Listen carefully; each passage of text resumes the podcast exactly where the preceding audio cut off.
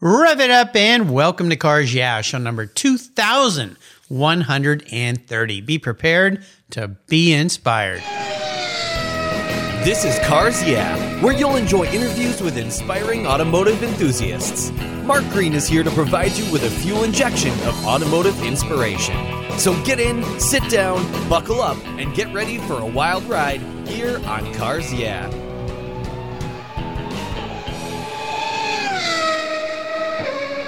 Hello, inspiring automotive enthusiasts, and welcome to Cars Yeah. Today I'm in San Jose, California, with a very special guest, a longtime friend, Jim Canova. Jim, welcome to Cars Yeah. Do you have it in gear, and are you ready to release the clutch? And not only that, I'm ready to release a park brake too. There you go. Awesome. So before I give you a proper introduction, what's one little thing that maybe people don't know about you, Jim? Well, people who know me know I'm a detailer, but what I they don't know is I, I actually really admire and am so interested in chefs, professional chefs. And the only thing I make really well right now is a quesadilla. But uh, if, if, if time if time ever permits, I would. I think chefs and detailers have a lot in common in the sense of if you get chefs together, uh, they'll have very different approaches in terms of, you know, making even a, the same dish. And detailers are quite similar too, because if you get detailers together in a room, you won't find commonality in the products they use or in the uh, their methodologies. So I just think that there's kind of some similarities in terms of um, the approaches that they take to the end result. Well, that's interesting. I've never heard that comparison before, but having been a detailer, okay, I can buy that. It kind of makes sense. well, let me give you a proper introduction and we'll dive into what's going on with you today. Jim Canova has been a professional detailer since 1990. He also is the inventor of the Bumby seat, a folding, rolling detailing seat that makes working on your vehicle in your garage, your shop, and around your home or your office easy and more importantly, comfortable. Jim's calculated he's detailed over 8,000 vehicles. That's about 22 mile pileup of cars there pileup. Maybe those were the wrong words. Shiny cars, let's put it that way. And that's earned him the experience he's carried into the design of his Bumby seat, creating a new category of furniture that he calls recreational utility seating. He launched his first Bumby seat on Kickstarter back in 2019 and discovered that buyers were using a seat for many more projects than detailing, from gardening to tailgating, patios, dog grooming, ranch chores, aircraft work, motorcycle maintenance, art studios, and much, much more. Today he is launching, I should say next week actually, a new and improved design on Indiegogo with the Acorn Product Development Company, and you can get your new Bumby seat starting August 5th. We'll put a link in this show notes page. Before we get started, a word from our sponsors, so let's give them a little love, and we'll be right back. Covercraft's newest three layer all climate cover is especially engineered for moderate weather conditions and it's treated with an extra UV resistant formula. It's soft, it's breathable, and it's easy to store, all while pampering your paint, providing maximum UV, rain, and dust protection. If you live where it's windy, no worries. Simply add their gust guards for windy conditions to add extra protection to keep your cover in place. Your three layer all climate cover is custom tailored with Covercraft's attention to detail, form and fit with the quality and attention to detail that's been their tradition since 1965. Covercraft protects cars, trucks, motorcycles, RVs, trailers, and watercraft too. Every one of my vehicles is protected with a Covercraft cover. And I have a deal for you. Use the code YEAH21, Y E A H 21 at covercraft.com, and you'll get 10% off your Covercraft order plus free shipping. That's right. So get 10% off with free shipping by simply using the code YEAH21 at checkout. Covercraft, protecting the things that move you. When it was time to renew my collector car policy, my carrier raised my rates by a lot. But why? My usage was the same, my car's value was the same, and I had never made a claim. I didn't even have a ticket. The only change was their rate, and they had no reason why. What's with that? I researched my options, I spoke to others, and with American Collectors Insurance, what a difference. A live person actually answers the phone. She spent time learning about me and provided a reasonable quote. Why wait until your next premium is due? Give them a call today for your personal agreed value quote. Call 866 AC1 Yeah, that's 866 224 9324. Tell them you're a friend of mine, Mark Green at Cars Yeah. American Collectors Insurance, classic car insurance designed by collectors for collectors, automotive enthusiasts just like you and me. That's American Collectors Insurance. So, Jim, we're back. So, let's start with your detailing business. You've been doing this a long time. I have a special affinity for detailing because I started doing that back when I was, I think I was 14 years old. What got you into the detailing world? Well, I love cars. Uh, ever since I was a, a small child, I love cars. My mom has this great picture of me in the early 60s, two model cars in my hands, and uh, they're both Mercedes Benz Gullwings. And so, you know, I've just been in love with cars at such a young age. And so detailing was just a natural thing for me to want to do because I just have a passion for design. I have a passion for the history behind the cars. And it's just something I just really enjoy. It's, you know, you think about a lot of work. There's a lot of work where people never feel that they've completed the task. But as you know, when you detail a car and you get to the end of the process and you see that end result and you see the smile on your client's face, which I've seen for a very long time now. As you said, I've detailed 8,000 cars. But when you see that smile on your client's face, it just brings me great joy and a sense of satisfaction. So at the end of each day, I think it's wonderful to be able to say that's done. Yeah, there's a sense of satisfaction, and you're right. I wish I had kept track of how many cars I detailed starting back when I was young. Of course, I did it all the way through college and continued to do them on the weekends with special cars that I like to play with to help save up some money for my, my wife and my first home. But one of the things that has come out of this detailing business that you've had is the need for the right tools. And I've had many guests on this show that have created detailing products and or other products out of their business because, well, they know they've been in it. And this Bumby seat is something that you came up with. So I want to start with the first one that you did when you had your Kickstarter program. And then we're going to get into the new and improved version. But Bumby seat, where did this idea come from? Well, the, the name Bumby seat, I should say, my, my wife and kids came up with the name. But uh, as, as, you stated earlier, detailing, garage, garden, by the barbecue, uh, in the shop, just so many applications. But you're sitting on your bum and you're busy as a bee. So that's basically the, the that, where the name came from. And it's interesting when we did the Kickstarter campaign, we actually sold some bum bee seats to England and to Australia because, as you know, in those countries, bum is a very common phrase, and hmm. so they really seem to take to the bum bee seat. But what got me going with this very early when I started detailing I had a client. It was a real nice gentleman. He had just retired from doing floor installation for like 40 years. And I was out in his driveway. It was an asphalt driveway, pretty, pretty rough asphalt driveway. And I was working on my knees, no, no knee pads, just in my jeans, just jumping up and down, dropping to your knees, doing the rims and all those little places. And he came out to me and he said, young man, he said, and I was a young man then, Mark.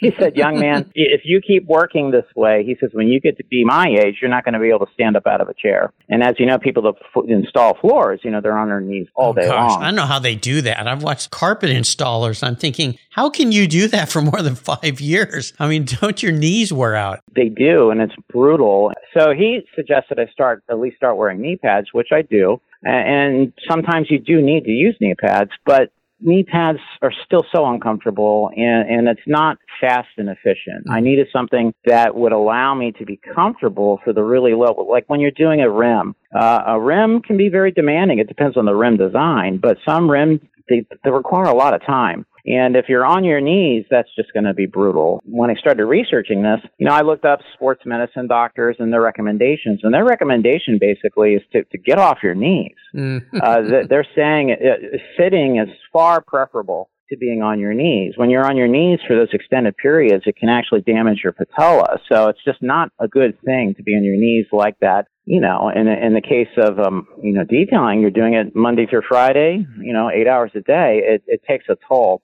So one day I came home from work and uh, I told my wife, oh, there's got to be a better way. There's got to be a better way. And I remember that day very well because we don't get lightning storms in the Bay Area very often, but this was the day when there was a lightning storm. And so I was frustrated. I went out into the tool shed and I took a traditional normal height seat and I started hacksawing and banging. And anyway, I, I came up with the first mule of the concept, which was a seat just fixed low. Uh, it didn't adjust to a normal height. It was just simply a cushion on a low frame. And I started using it day to day in the business, and what a difference it made. I mean, it, it's so much better than I mean if you could sit on a piece of carpet that's still slow you could take a little cushion knee pad like you'll see used in the garden again it's very slow you have to drag this cushion around or drag your tush around and it's just not efficient this is it puts you low in a comfortable seat with wheels. What triggered Kickstarter was is we I needed to make the seat adjust to a normal height. So you could do both things. You could do the normal height work and the extremely low level work. And so I came up with the Bumby seat that we had launched on Kickstarter, and we made that a custom run right here in the Silicon Valley. So that was a very interesting experience. Uh, the frame was made by a bicycle frame maker in Willow Glen, and so the, all the frames are made right here. Uh, the it has folding leg struts. I should point that out. And there are adjustable seats that have hydraulic struts, but the problem with a hydraulic strut is it doesn't go low enough. Right. You know, in, in its most collapsed position, it's still too high for the really low level things. And so rather than using a hydraulic strut that has four folding leg struts, which is the basis of my patent, I was able to get a, a utility, United States utility patent. Uh, and it's based on that whole idea of these four folding leg struts. So anyway, we developed it here in the Silicon Valley. We built it custom here in the Silicon Valley. The leg struts were made by a company that does defense contract work. And then I, I located the wheels. Um, I had another company do the powder coating. And some of these folks were clients, so I already knew them through my detailing business. Pulled it all together. And uh, we were able to do a custom run and ship them out by Kickstarter. And uh, great quotes and reviews from you know, everyone who's received one has loved them and they're really quite well built. The thing that I wanted to do in, in this new launch is I wanted to improve the design. Mm, okay. So I, I hooked, I hooked up with a company here in Newark, California, and one of the principals actually worked with Steve Jobs at Next Computers back in the day. Just so many interesting storylines here of the people and the very talented people throughout throughout Silicon Valley. And so anyway, Acorn Product Development does work for so many companies. Uh, an example would be if you have a Brita water filter pitcher, they do they they did that design oh, work. Okay, I've got one of those. Yeah. so they're a very reputable company. They have a worldwide presence. And so I went in, and in, in our Indiegogo launch, you'll see the video where we actually that video is actually shot at um, Acorn's um, location in, in, Newark. But anyway, we sat down and talked about making improvements. And So the major improvement we wanted to, to put into the production version of this, you know, beyond just a custom run, is the four individual legs.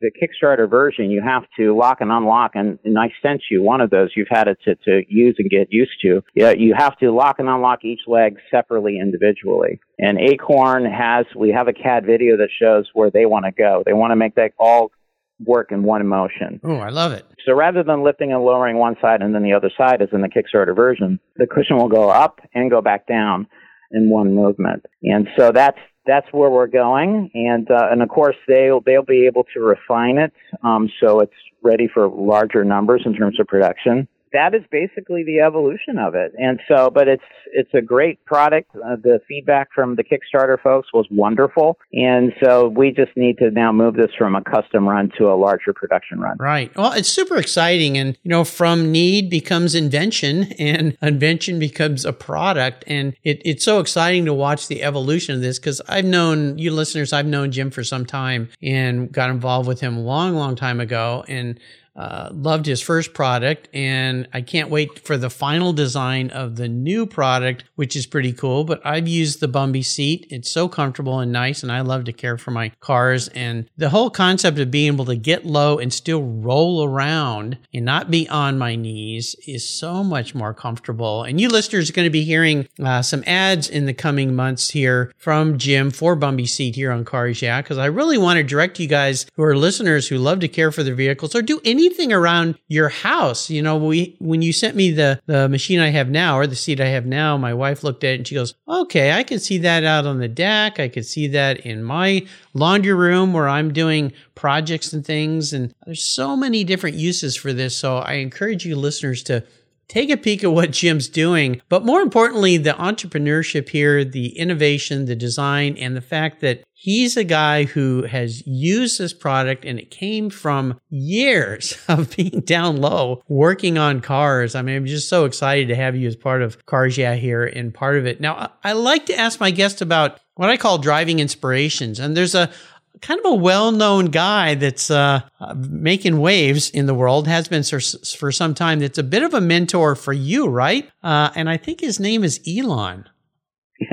Yeah that story again i'm in silicon valley so i should probably write a book just on my experience in silicon valley because i've been detailing since 1990. So I was here for the first tech boom, the second tech boom. My experience with Elon was going back to say 96, 97, somewhere in that time frame. And so this is before PayPal and before Tesla, before SpaceX. Uh, he was involved in with a company with his brother that was called Zip2 and it was based in Palo Alto, California. And he was one of our clients. So I actually had an opportunity to detail for him. And at that time, the car that he had was a really beautiful black Jaguar Classic. Oh, wow. Yeah. And so that interaction with him was very inspirational to me because he's just such a creative individual. Yeah, and, and I can speak to that with all my clients. I have so many clients, you know, in Silicon Valley, you have some fascinating people and, and their creativity. I mentioned to you a quote from Elon that inspires me.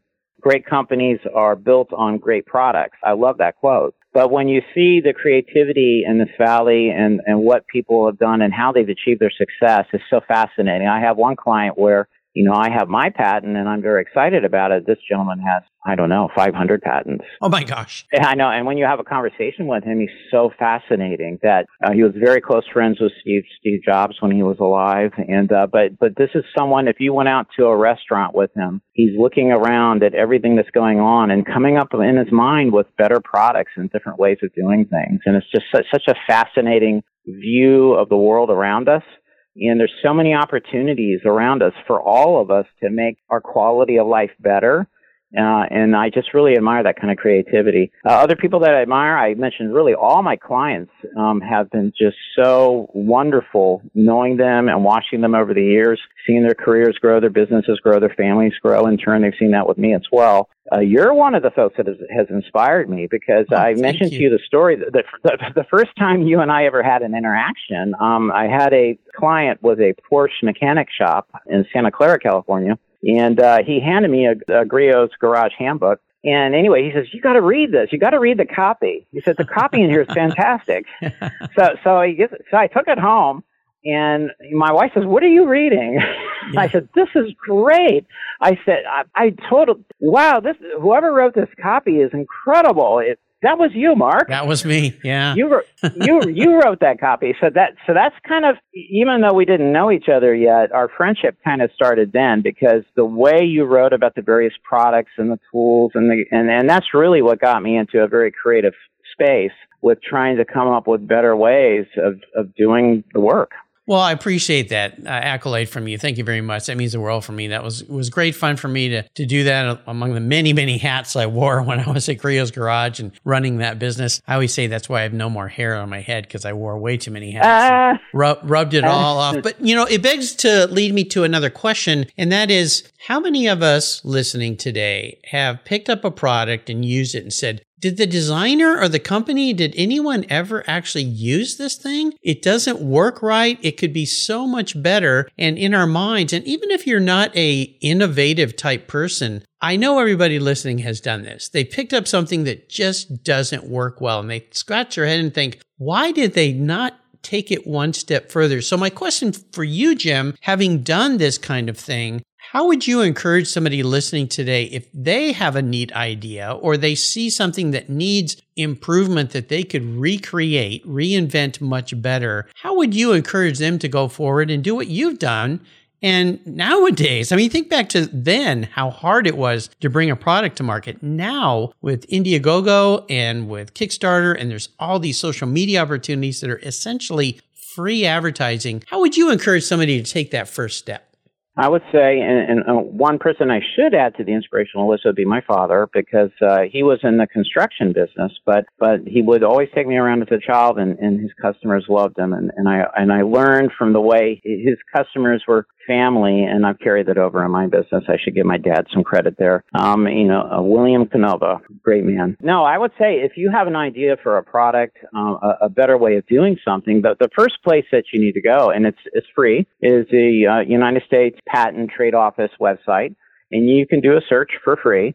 And so that's probably the first place to begin is just because you never know. It could be that someone else had a very similar um, thought as you have had about a product, and you want to make sure that that has not already been done. Once you've established that, you know, this idea you have is actually fresh and it hasn't been done, then although it's an expense, it's well worth going to see a patent attorney. Yes. A, a good one that's highly recommended. That's really where you need to begin. Absolutely. You know, it's the same when you come up with a company name. I've talked to people who've come up, let's say, let's pick a pod. When I came up with this podcast name, my wife came up with this name actually. I did exactly that. I went to an attorney and I said, okay, I want to make sure this doesn't exist versus just typing it in and going, oh, nobody has it. Because you do not want to build a brand or a business or a product and find out six months down the road that somebody owns the rights to that name. Uh, you will be very unhappy. It will cost you a lot of money. And so uh, your advice is, and it may be one of those things that people don't like to spend money on, but do it, right? Yes, absolutely. And, it, and it's, and you will need to spend money. So obviously shop around, get recommendations, but, but a great patent attorney um, is well worth the money. Absolutely. We'll take a short break. Thank our sponsors. We come back. I want to talk a little bit about maybe one big challenge. I'm sure there's many when you invent these products, but one big challenge that you ran up against and how you overcame that. So keep that in mind and we'll be right back. You listeners know that I'm a huge car care fanatic, and my friends at AutoGeek created their Wolfgang Deep Gloss Paint Sealant for perfectionists like you and me. Wolfgang, a deep gloss paint sealant, is designed to provide long lasting protection and a glossy, slick finish that, well, it's unmatched. The use of polymer technology ensures your paint is protected from environmental contaminants, those damaging UV rays, and lasts up to three months long. By providing the glossy look of Carnauba wax with the longevity of a synthetic formula, Wolfgang a deep gloss paint sealant is the best of both worlds. Go to autogeek.net to get yours for the best product selection on the internet today, along with their skilled technical support. AutoGeek.net is where I go for all my detailing needs. That's AutoGeek.net. Linkage. It's a new quarterly publication and website that covers the automotive market, driving, restoring, collecting, and discovering your passion for motor vehicles. Linkage is about experiences, opinions, and values. Linkage is an actual informed, reasoned opinion based on first hand experiences. A talented linkage team covers the automotive world, the people who share your passion and mine, smart, considered, rational, and experienced opinions, ones you can learn from and grow. That includes our passion that drives auctions and the collector car market. So come with me and join us on this journey. And be sure to use the code CARS yeah when you subscribe, and they'll give you $10 off. Boom! Linkage, geared for the automotive life. Subscribe today at linkagemag.com. 20, 50, or 100 years from now, will there be a workforce to care for the collector vehicles we love? With auto shop programs disappearing across the country, it's a question we enthusiasts have to ask. That's why I support the RPM Foundation, which exists to ensure that the critical skills necessary to preserve and restore these vehicles aren't lost to time. One of the many ways RPM, which is short for Restoration, Preservation, and Mentorship, is accomplishing this goal is through workforce development initiatives. The RPM apprenticeship program enables the next generation of artisans to earn a living while they learn the craft of restoring and preserving these vehicles directly from industry professionals. The Endangered Skills Program documents the process of masters training future craftspeople on a variety of critical skills in danger of being lost forever. For more information on how the RPM Foundation is driving the future of the collector vehicle skills trade, visit RPM Foundation today. They're one of the charities of choice here on Cars Yeah. So, Jim, let's talk about this. A huge challenge, maybe even a failure you came up against, but more importantly, what did that teach you? Because if we're not pushing the envelope and coming up with failures and obstacles and challenges, we're not trying hard enough. These are great things, but they do teach us valuable lessons. So, can you walk us through one that you encountered? Probably with respect to the Bumby seat, you know, we, we after we did the Kickstarter campaign, then I I needed to take the next step, so I created Bumby Designs Incorporated. So so that is our entity that is working with Acorn Product Development to do this campaign and, and do this production run. But as you know, that 2019, this was late 2019, um, as we rolled into 2020, we rolled into a pandemic. Oh, yeah. And, uh, and so so that really kind of changed everything, not the least of which is the whole issue of supply chain issues, which is just tremendous. And so one thing that I'm grateful for is that Acorn has that kind of worldwide experience to help us sort our way through it. Mm. Um, we're going to try to do as much as we can to source things in the United States uh, wherever possible. Um, and also really try to keep items off of the water as much as possible yes. because you know we always hear these stories of product that are just sitting in boats offshore waiting to come onshore. So even if we're not able to source certain components in the United States I would prefer to try to either do that in Canada or try to do that in Mexico. But in as much as possible try to keep as much off the water as we can. And, and so I think with the Bumby seat a great place to start I would love to get a resource in the United States or at least in North America or Central America for the frame itself, because that's the um, very important foundation. And then really the other components that go onto the seat obviously are going to be the wheels, which that's not a difficult thing to source. And then um, the leg struts, which um, are, you know, have to be made to specifications, which Acorn is going to make sure that happens. So it's done, you know, in a, in a quality way. And, uh, and then of course there's the seat cushion itself. The one that you have is from our custom run. So that's actually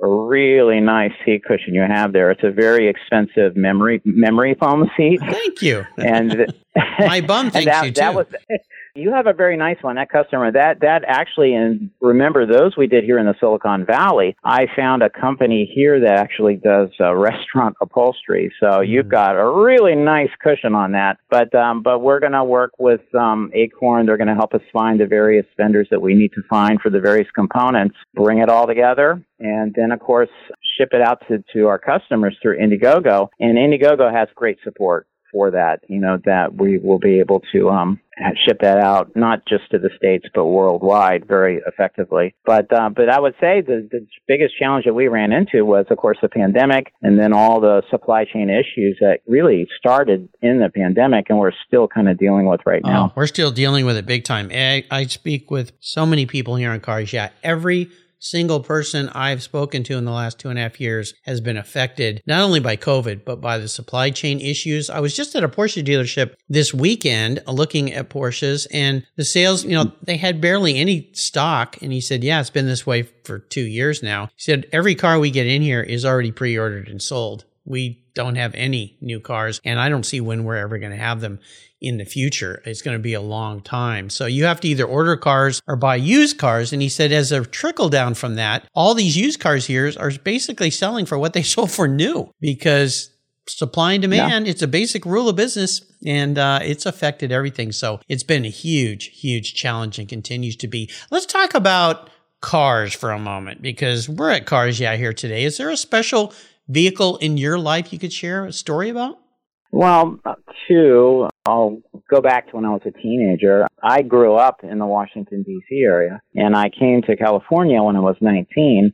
And the car that I drove, and this would be 1979, car that I drove to California was a um, dark green 1969 Firebird. Pontiac called this dark green midnight green. It was such a dark green it almost looked black.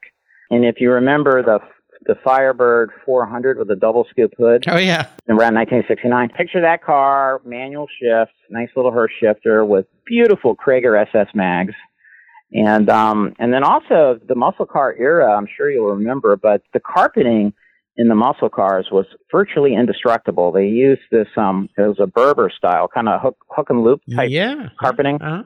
And and you know, as a detailer, I appreciate this because you could have mud and dirt and whatever on top of that type of carpeting, and and it just the dirt just sat on the top. It didn't get down into the fibers or into the base of the carpet. So um, just indestructible carpet but great car. I drove it across the country with a, a very close friend of mine, and that's what brought me uh, uh, as a very, very young man to California.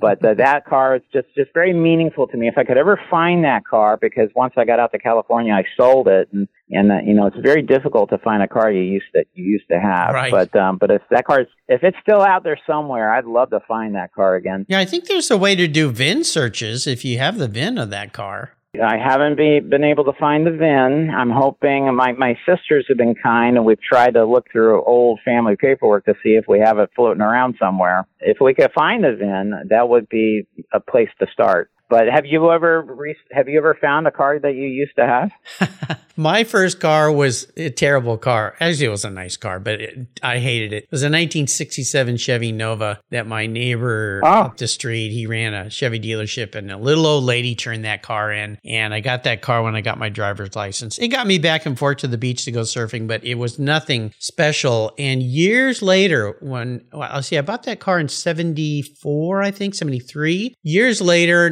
1985, I had been married. We had our little baby and we're driving in San Diego. And I pull up behind a Chevy Nova and I looked at my wife and I said, I had a car just like that. That was my first car. And she said, I think that was your first car. It has a La Jolla High School license plate frame on it.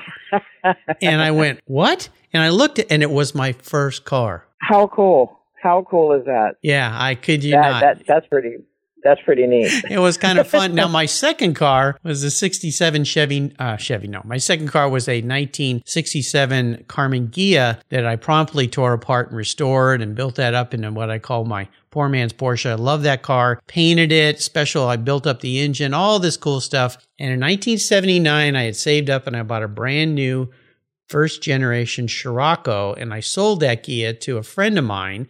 She wanted it really bad and she went off and I figured I'd never see it again. She was going to go off to college and I was driving home one afternoon, looked down the street and I saw that car and it had been hit. Uh, she had been hit by a drunk driver. The entire front of the car was completely caved into the front tires. And I rolled up on it and I went, "Oh my gosh." Turns out she was in the hospital. She was seriously hurt, but Oh. but she survived, thank goodness. And Yeah. so my my history of rolling up on past cars is a little bit spooky. And then that Scirocco, when I sold that, that lady, she got hit by somebody. So I guess the rule is don't buy a car from me because maybe it's got some bad juju going with it. Oh, oh wow. Yeah, so I have uh, seen those three cars. You know, I just recently sold a beautiful 87 Turbo, and that car's living about an hour north. We'll knock on wood that nothing's going to happen to that baby, but uh, such such a beautiful car. Such a beautiful car. I love I love that Porsche. The other car that I had that I, I, I jotted down here, I did enjoy, but it was a 1993 Viper. Uh, Oh. That's a very early generation. Black side pipes. Uh, didn't have a roof. It had a, a Jeep like vinyl little insert. The, that generation had no side glass in the doors. It was just it's kind of like driving the Batmobile but it was a fun car. I mean, uh, you know, it's uh, that generation of Viper had um, a little under 500 horsepower, it was in the high fours, had similar torque. Uh, it was six-speed manual shift. He had put Hoosier tires, track tires on it, those gumball sticky Hoosiers. mhm. You know, in California, it's dry most of the year, as we all know, so you can get away with Hoosiers on a summer day, but you don't want to be on Hoosiers when it's raining no, no, and uh, and- but but I had it for a couple of years, and uh, but we let that go. It gave my wife a headache. The side pipes, I couldn't hear what she was saying to me when we drove places. So, but it was fun. I had the uh, guy who was originally on the first Viper team uh, that led the team to design those first Vipers as a guest on the show a couple months ago. So you have to go back and listen. Oh, wow. Listen to that show because I will. I will. I fascinating will. story. So I'm going to crawl into your head and be your car Sure. psychologist. If you were reincarnated as a vehicle, what would you be and why? I think you know, and I and, and it's very hard because I detail cars. I I do, I do so many nice cars. It's kind of difficult. But one car that's always just really charmed me, and it's not the fastest car, it's not the best handling car, but it, it's just a beautiful marriage of the sound and the look and the feel. Um, I I've just always loved the Ferrari 360. I just think it's a, such a beautiful car. So it just is very balanced, and um, and of course you know it was offered manual shift, and uh, and I just love that classic Ferrari shifter, the manual shift shift. It's such a, I think Griot's Garage offered it uh, as a paperweight at one point. It was in, in the catalog. Yeah, it was I sourced that something product. for your desk. yeah. It- so okay, it's it's architecture. It's that that shifter is architecture. It's just such a beautiful thing. So that's what I I jotted down. A, a red 360 Ferrari. Yeah. In fact, that product that we sold, I've got one. It's out in the garage. I hang my hat on it. Um, it also works as a nice hat hanger, a coat hanger. Uh, hang my detailing apron on it as well. Oh wow. Yeah, yeah. In fact, I had a uh, last night for dinner uh, a past guest here, Ramsey Potts, who's uh, become a great friend of mine. He now works for uh, Broad Arrow Auctions. Um, he stopped by on his way back from the Forest Grove Concours and had dinner with my wife and I, and we were out in the garage, and he goes. I've got that. I've got that. He was pointing to all these products that I used to source when I was at Griot's, and he, he pointed to that product. He goes, I've got one of those. It's a paperweight. I didn't think about mounting it on the wall and using as a hat hanger because he's always wearing his hat. So there you go. Kind of fun to hear that. So, how about great books? I know you have a couple great books to share with us today. Yeah, so what I came up with for the books, the first one, and I and I I sent you a link for it if you want to add that to the notes. It's a book that's been out for a while, but it's called The Millionaire Next Door. Yep. Uh, the authors are Thomas Stanley and William uh, Danko, and they. What I love about the book, and it was actually given to me by a client in the early days of the business, but um, she was just so inspired with what I was doing with my small business, and she said, "You have to read this book." And I think for anyone who wants to um, be an entrepreneur, start their own business, it's a must read because you know when we think about um, success in life you know, oftentimes we'll associate it with a doctor or a lawyer, and that that's obviously a successful track and something to be highly respected. But there's so many people around us that we're unaware of that have achieved great success doing things they have passions for. Mhm. I think the key for me, and my, and my dad taught me this, is that all work is honorable, and and and I think that's really true. And when you go to a restaurant and they're passionate about what they're doing, you have a detailer, he's passionate about what he's doing. Oh, you listen to a podcast where the host is passionate about what he's doing. It's that passion for what you're doing that just is so meaningful. Yep. And I think it just enhances our quality of life in so many ways.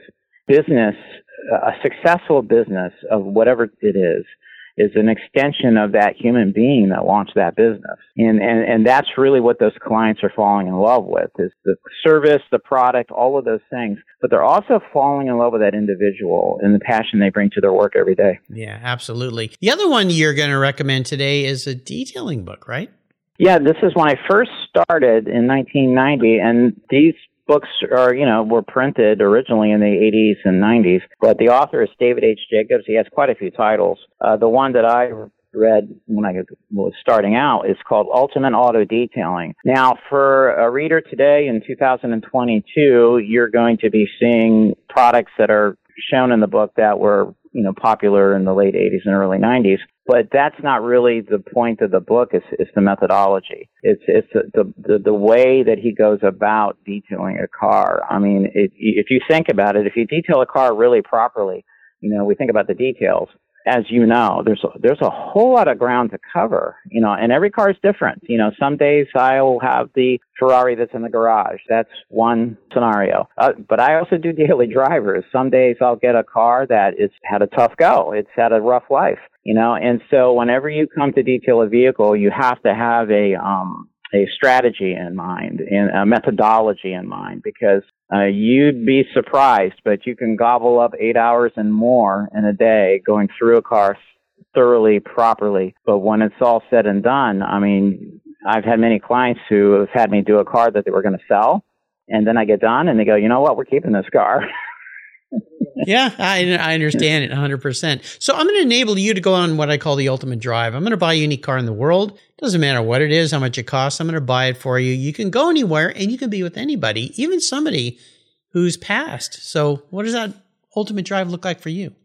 That was a tough one. I was thinking about that, and and I could think of historical figures. Like I was thinking about, wouldn't it be cool to go for a ride with Ben Franklin? Yeah. But but I decided to skip that. Although he'd be a fascinating person. To uh, he Ben Franklin would catch up with our modern life and probably 10 days or less. I mean, what a guy. But, um, but, you know, I think that, uh, the person I thought of, I was at Pebble Beach a few years ago and, you know, we, we bump into each other Yes. at the concourse and, uh, I was there for my client and, uh, and after I was done with the car, I was, uh, taking a snack at one of the shacks. So I was sitting on a bench, you know, and enjoying some little slider burgers. My wife was off somewhere else. I think she went into Carmel to go shopping. And, uh, I was sitting next to, uh, a father and a son from Italy and um and the son spoke english and he was between the two of us and we were just going back and forth talking about our love of cars and everything else. And then this camera crew comes over and starts interviewing him. And the father was uh paolo pininfarina Oh my gosh. and uh uh, and i and i i went up and i went oh my gosh. I had no idea. So you know i thanked them for spending time with me and uh, talking to them. And so uh, i was thinking in terms of this question i would like to have him have him choose the car okay. have him drive, and, and uh, we will be on our way to the Pebble Beach Concourse. And the conversation we would have would be about automotive design. No. I, w- I would love that conversation. That would be pretty darn cool. Well, you've taken us on a wonderful ride today, a wonderful roll around the garage in the Bumbee seat. Before I let you go, could you share maybe a success quote or a mantra or some kind of words of inspiration? You know, I alluded to it earlier, but um, I like that Elon Musk quote very much. It it's been very inspiring to me on my Bumbee Seat journey, and uh, that is great companies are built on great products, and, and they really are. And uh, and so you know that that is definitely something that I would uh, say has been very inspirational to me in this journey because it is a process. It's quite a process to go from the idea to the patent to that custom run, and then now taking that next step to refining the product for a larger production run. It's it's quite a journey. It's an amazing journey, and I'm really proud of what you're doing, Jim. How can people learn more about the Bumbee seat? Uh, I would say um, for information, they can go to our website, bumbeeseat.com. Um, you cannot order a Bumbee seat there. Uh, that will be on the Indiegogo campaign. So when we launch on August 5th, um, I would encourage those who would like to uh, order their own Bumbee seat to go to Indiegogo.com. And that is um, where we're launching the Bumbee seat. And this is like Kickstarter, Kickstarter and Indiegogo are what are referred to as crowdfunding platforms. Uh, but folks have all types of products that you'll you'll see many many products there. They launch their products there, and so we, we will have a 60 day campaign starting on the 5th. And uh, if we reach our goals, Indiegogo allows you to stay on the platform as an in-demand product, and that is our goal to remain there as an in-demand product. So um, I would say on August 5th, I would definitely encourage those who want a Bumbee seat of their own. Go to Indiegogo.com in the search field, put in the Bumbee seat, and it will take you to the link. And then, of course, I know you'll you'll also include the link when it's live in, in your show notes. Absolutely. That's B U M B E E seat, Bumbee seat. Uh, check it out. And I've got one. I love it. You're going to want one too. Uh, so go to their website, bumbeeseat.com. You can learn more about it there. And of course, starting August 5th, go to Indiegogo and type in Bumbee seat and you can order your own. Jim, uh, congratulations on this next evolution of the Bumbee seat. It's been so fun to have you on the show and get some inspiration about somebody who's created a product out of necessity. I love that. Until you and I talk again. In fact, I'm sure we're going to probably see ourselves, see ourselves. I'm sure we're going to see each other uh, down there during car week. You and I will see each other down the road. Thank you, Mark, and, and, and thank you, Mark, for being so inspirational to me over the years. You're Um, welcome. you, you, you, you, you really are incredible, and, and I love what you've done with Cars Yeah. It's just so exciting, and, and it inspires me. So thank you so much. Well, I'm honored. Thank you. This has been awesome. Thank you so much for joining us on today's ride here at Cars Yeah. Drive on over to carsyeah.com to find show notes and inspiring automotive fun. Download your free copy of Filler Up, a fun book filled with gorgeous photographs of fuel filler fun, including quotes from more inspiring automotive enthusiasts. Download your copy today, and we'll see you next time on Cars Yeah.